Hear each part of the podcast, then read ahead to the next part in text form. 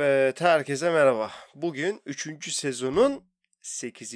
bölümünü çekeceğim. Bu sefer rakamı doğru verdiğimi düşünüyorum. Bu zamana kadar ben hep yanlış söylüyormuşum ya. 6 diyorum 7'yi yayınlıyorum. 7 diyorum 6'yı yayınlıyorum. 3 diyorum 5'i yayınlıyorum. Bu sefer doğru. Kesin bilgi bu 8. bölüm. Neyse. Ama bir sır vereyim. Muhtemelen kendimce analizin son serisi yani. Hani yakında zaten hadi bunu da vereyim, ikinci bir sır olsun. 3. sezon yavaş yavaş bitiyor. Önümüzdeki hafta bir özel konuğumuz daha var. Onunla birlikte 3. sezonu kapatıyoruz. Biliyorum şu an herkes evde ağlamakta halde, eyvah gecenin ilerleyen saatleri bitiyor mu? Eyvah neler olacak? Panik yok. 4. sezonda devam edeceğiz ama arada gene ufak bir haftalık ara. O olsun artık, o kadar da olsun yani. Fazla da cıvıtmayayım. Bugün Ceren'in bölümü hakkında konuşacağız. Bölümün adı neydi? Sen kimsin? Ceren bir arayış içerisinde ve bize tecrübelerini aktardı. Vallahi öyle bir dinlemişiz ki bu nedir ya? Bu ben böyle bir bölüm görmedim. Yani başladığımızdan beri böyle çıkış yapan başka bölüm görmedim. Bak o herkesin işte bayıla bayıla dinlediği o benim hiç sevmediği 1. bölüm var ya, onu bile tokatladı yani. Şu an Sen Kimsin bölümü Gecenin İlerleyen Saatleri podcast'inde en çok dinlenen bölüm oldu. Ve bu seviyeye de bir 3 günde falan çıktı yani, onu söyleyeyim. 4. gün zaten en çok dinlenendi. Öncelikle bu başarısı için Ceren'i bir kere daha tebrik ediyorum. Hem güzel sesiyle hem anlattıklarıyla pek çok ülkeden pek çok kişi bölümü dinlemiş. Yani çok hoşuma gitti tabii ama inanın Ceren için daha çok sevindim. Ona da böylelikle bir belki motivasyon kaynağı olmuşuzdur. Farkında olmadan belki, yani olur da kendi kanalını açmak ister diye belki ona bir güç olmuşuzdur. Kendimce analize başlamadan önce bir tane yorum okuyacağım. Şimdi adette yani her hafta bir yorum okuyoruz. 2 haftada bir yorum okuyoruz. Bu sefer de Öznur'un yorumunu okuyacağım. Öznur demiş ki, merhaba. Az önce Sen Kimsin kaydını dinledim. Ondan öncesinde de Yalnızlık kaydını dinlemiştim. Yazık. İkisinin üst üste gelmesi sanırım yaşadığım dönemle alakalı. Ben de kendimle ve başkalarıyla ilgili yargılarımdan arınmaya başladım. Ve hayat böyle çok daha kolay. İnsan rahatlamış hissediyor. Neyse, böyle devam demiş. Öznur, çok teşekkür ederim. Sen de böyle devam. Kendimce analiz serisinde ufak ufak anlatıyorum ama bu bölümde de biraz anlatacağım. Ben de böyle bir süreçteyim ve inan İnsan kendini hakikaten rahatlamış hissediyor. Yani hani böyle keskin kırmızı çizgiler, işte keskin yargılar olmadan hayat çok daha kolay ya. Daha az üzülüyorsun bir kere yani. Daha doğrusu kendini sen daha az üzüyorsun. İnsanlar seni zaten üzemez. Sen kendini üzersin ama yargılarını ne kadar azalttıkça o kadar daha az kendini üzüyorsun. Yani böyle daha mutlu bir insan oluyorsun yani. Neyse, ama buraya geleceğiz. Şimdi Ceren'in bölümüne geri dönmek istiyorum. Buraya birkaç tane böyle ufak tefek notlar aldım bu sefer. Bu sefer çalıştım ama çalıştığım saatte söyleyeyim. Bugün ayın 11'i Salı. Almanya saatiyle 11'i 12 geçiyor şu an. Yani çalıştığım halim bu yani. Hani bazı şeyler değişmiyor, evet. Benim hakkımda yargılarınız varsa aynen böyle devam edebilirsiniz. Hiç sorun değil çünkü tutuyor yani. Ya ben önce şunu söyleyeyim. Ben böyle kişisel gelişim, melişim, işte kendini arama, kendini bulma. Ben bunlara var ya gülerdim yani. Senelerdir de gürdüm bir semt çocuğu olarak. Yani bana böyle bunlar çok böyle şey işte beyaz Türk, böyle elit işi, zengin işi, böyle hani Bodrum'da Türkbükü'nde tatil yapan tipler bunlar. Ki öyle insanlar varsa da beni şu an dinleyin. Vallahi yanlış anlamayın. Bütün o yargılarım bitti yani. Hani kendimi biraz tanımaya başladıktan sonra o yargılarımdan kurtuldum. Kim varsa da böyle yargılara sahip kurtulsun. Çünkü hiç ummadığınız insanları tanıyabiliyorsunuz yani. O şezlonglardan çıkan. Neyse. Dediğim gibi başka bir sürü dert var dünyanın, ülkenin, kendimizin. Bu mu yani hani? Bana böyle en böyle lüks problem olarak gözükürdü. İşte kendini tanı. Her şeyi bitirdin hayatında. Bir de kendini tanı. Yani niye tanımayasın ki? Biraz da kendini tanı. Peki. Bana böyle karikatür gelirdi bunlar. Ceren de kaydında değindi aslında. Dedi yani işte Almanya'ya geldikten sonra, yalnız kalmaya başladıktan sonra. Aynı şey benim için de geçerli. Bu çocuksu fikirler, işte bu kendini tanımayla ilgili çocuksu fikirlerin benim en yoğun yaşadığım sosyal hayatıma denk geliyor. Ben ne zaman ki yalnız kalmaya başladım, tek başıma eve çıktım, kendimle daha fazla vakit geçirmeye, kendimi daha fazla tanımaya başladım. O yalnızlık kaydında da illa yalnız yaşamana gerek yok. Tek başına bir odada 4 duvar arasında kalmana gerek yok yalnız kalmak için. Aslında her gece yatağa yattığımızda zaten biz yalnızız. En doğruları sormak için de zaten en uygun alandır o. Yanında biri sırtını dönüp uyusun uyumasın hiç fark etmez. Sen seninle berabersin. İşte tam o zaman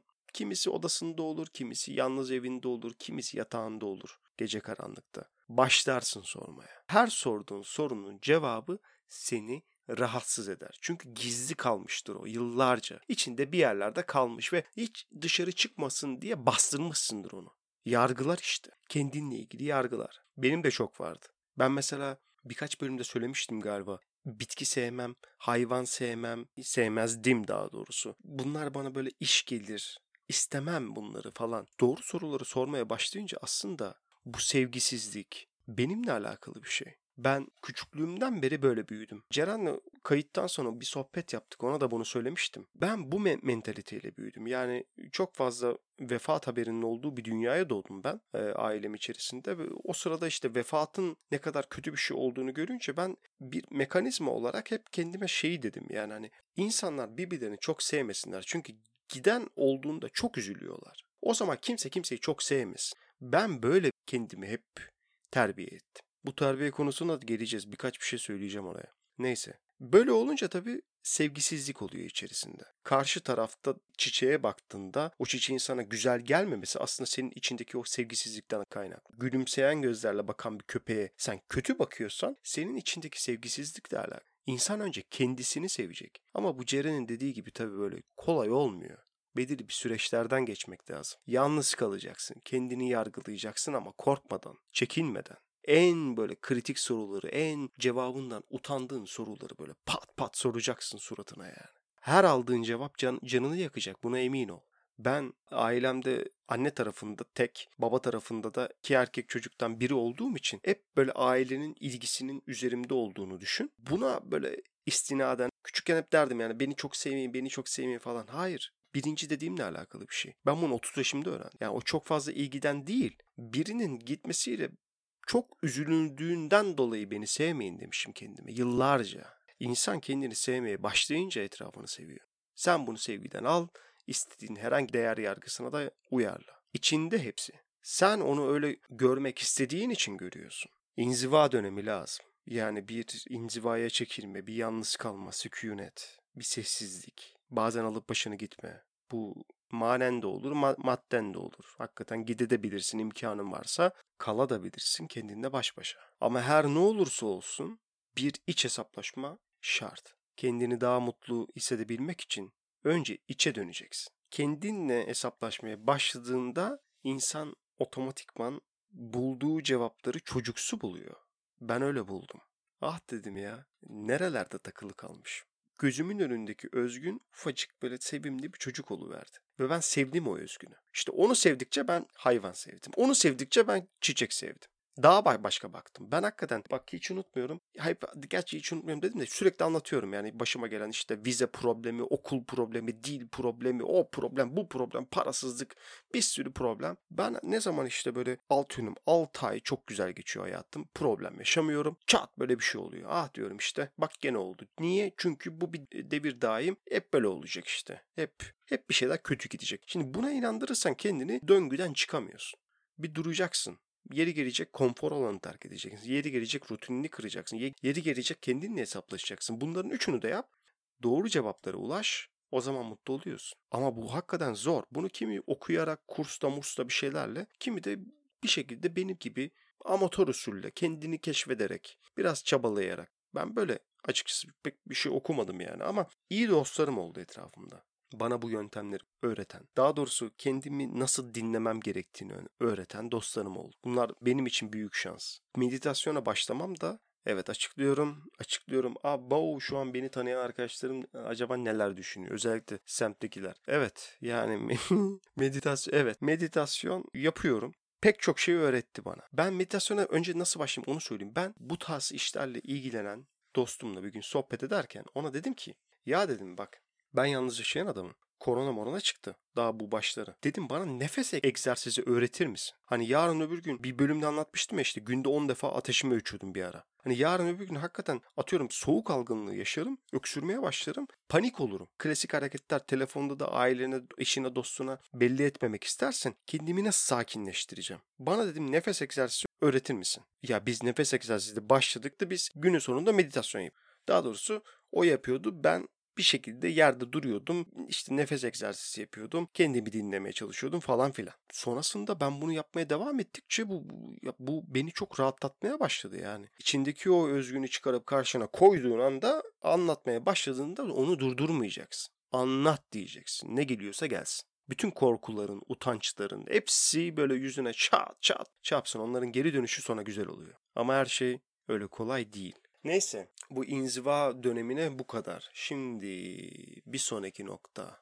Ya bu bir şeye takıldım ben. O çok hoşuma gitti yani. Dedi ya işte 44.000 tane karakter özelliği var. Her insanda dedi. Beni bayağı düşündürdü. Hani hayvan sevgisinin galiba kendimce analiz serisinde anlatmıştım. Demiştim ki işte insana verilen büyük bir derler intiba var. İşte bu Adem'in cennette bütün hayvanlara isimlerini bahşetme yetkisi mesela. İnsanı ne kadar üst düzeye koyuyor Tanrı. İnsanoğlu tabii ki bunun üzerine dünyayı kurduğu için, bu anlayış üzerine, din üzerine dünyayı kurduğu için haliyle kendimizi dünyanın merkezine koyuyoruz. Hatta evrenin merkezine. Tabii sonra Galileo gibi adamlar çıkınca pek bunun böyle olmadığı ortaya çıkıyor ama neyse. Mesele bu değil. Benim orada anlatmak istediğim bir şey daha vardı. O bence bu bölümün konusu. O da şu. Meşhur elma hikayesi işte. Çoğu kişinin bildiği elmayı yiyorlar. Sonra işte cezalandırılıp dünyaya gönderiliyorlar. Asıl soru şu. Elmayı yedikleri ağacın adı ne? Elmayı yediklerin ağacın adı doğruyla yanlışı ayırt etme ağacı. Nasıl oluyor bu? Bir gün bahçede Adem'de Tanrı Adem'i göremiyor. Seslenir. Adem neredesin? Adem cevap verir. Buradayım. Seni göremiyorum der Tanrı. Neredesin? Saklanıyorum der. Niye der Tanrı? Çünkü çıplağım der Adem. Tanrı sorar. Sana çıplak olduğunu kim söyledi? Doğruyla yanlışı ayırt etme ağacından yediği elmayla gözü açılır. Artık o cennete ait günahsız üst varlık olmaktan insan olmaya düşer. Ve doğruyla yanlışı görünce çıplaklığın ayıp bir şey olduğunu fark eder. Onun yaratıcısına karşı öyle gözükmemesi gerektiğini, bu da bir yargı, değer yargısı, birincinde saklanır. Utanır çünkü. Ve Tanrı onu alt dünyaya yani bizim dünyamıza gönderir. Bir günahkar olarak. Derler ki canlıların en üst versiyonudur insan. Adem de prototiptir sonuçta. İlk insan. Mükemmel olan. Peki yaratılan canlılar insan seviyesine nasıl geliyor? Sürekli evrile ruhu terbiye ede. Meşhur bir şiir var Mevlana'nın. Okuyayım. Cansız varlıktım. Öldüm, bitki oldum. Bitkiydim, öldüm hayvan oldum. Hayvandım, öldüm, İnsan oldum. Ölüp eksilmekten niçin korkayım? İnsanken bir hamle daha edip öleyim. Meleklerin arasında görünüp uçayım.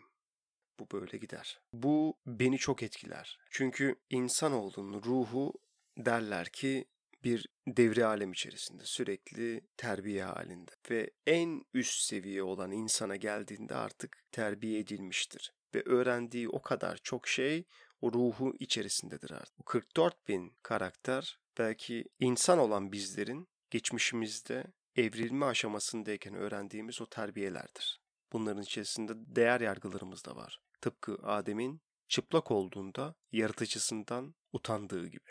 Evet. Her ne olursa olsun şey fikrini seviyorum. İnsan sürekli bir değişim, gelişim içerisinde. Bu hissiyat benim hoşuma gidiyor. Sürekli bir değişim var. Sürekli kendimizi yeniliyoruz. Yeni şeyler öğreniyoruz. Sürekli ama sürekli ve bu doğumumuzla başlayan bir şey değil. Bu çok daha eskilere dayanıyor. Yani ne bileyim bu düşünce çok daha eskilere dayanıyor kelimesi mesela şu an beni bunlara itti. Aslında ruhumuzun yaşadığımız bedenden çok daha eski olabildiği, çok daha ulvi olabildiği. Bu hissiyat benim tüylerimi diken diken ediyor. Dediğim gibi bu hissiyat tam olarak da benim yıllardır güldüğüm hissiyattı. Ta ki yaşadığım birkaç olaya kadar. Yani galiba bilmiyorum kaçıncı bölümde söyledim işte ben Almanya'ya ilk geldiğimde benim geldiğim şehir ile hatırladım şimdi Özden'e söylemiştim. O zamanlar Özlem vardı. Neyse benim geldiğim şehire geldik biz işte bakıyorum şehire bir kocaman bir fabrika var tamam mı?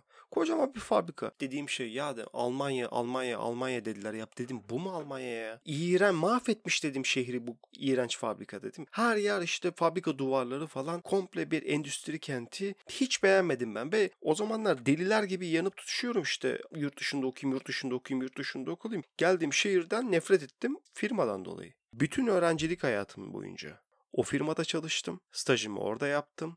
Tezimi orada yazdım. Ve beni meditasyona yönlendiren dostum da o firmadan. Bunu alıp istediğiniz yere koyabilirsiniz. Hiç sorun değil ama ben bunu düşündüğümde benim tüylerim diken diken oluyor. Şimdi soru, acaba bu firma, benim tanıdığım dostlarım, bana bu yolda yardımcı olan, benim hayatıma ben doğmadan önce girmiş olabilirler mi? Şimdi geldik bir bam teline. O zaman hadi bu da gecenin son alacakaranlık hikayesi olsun. Bu çok özel. Hadi bunu da anlatırsam benim hakkımda çok şey biliyor olacaksınız ama nasıl olsa bu hem podcast hem de kendime yaptığım bir günlük. Çok sevdiğim bir dostumdan ana sınıfında çekilmiş bir fotoğraf aldım. WhatsApp'tan yollamış. İşte kendisinin doğum günü. Onun en yakın arkadaşı olarak hemen yanında ben varım. En ön masada işte hemen onun önünde pasta duruyor. Arkada bir sıra var, ayakta duranlar. Bir de onların arkasında öğretmenler var. Bir tane sınıf öğretmenimiz, bir tane de stajyer öğretmenimiz. O stajyer öğretmen de sadece o dönem için gelmiş biri, nasip olmuş bize denk gelmiş. Baktım ben fotoğrafa, bakıyorum. Ya diyorum bu stajyer öğretmeni ben nereden tanıyorum ya?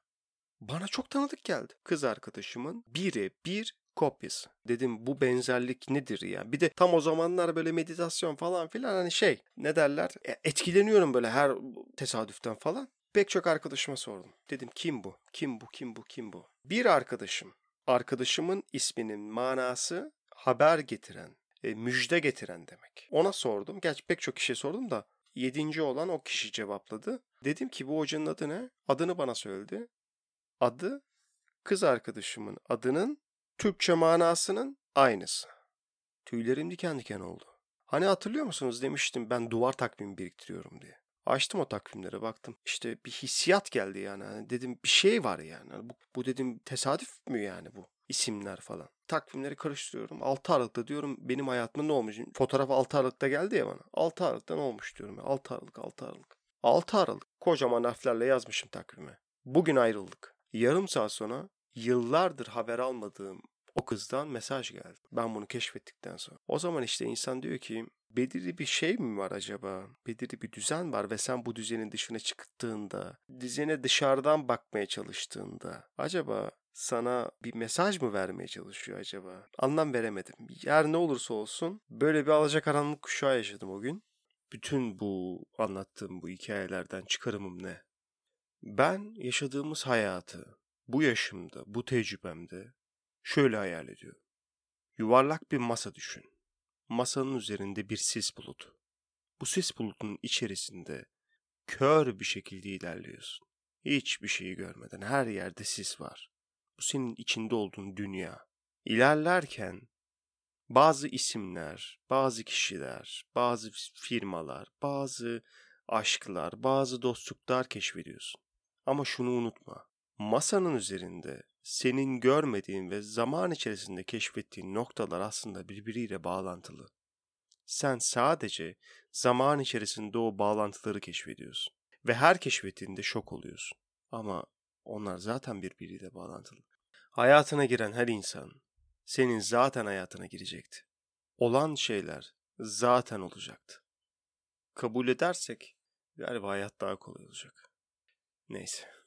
Dediğim gibi kendi mücadele serisinin bu son bölümüydü.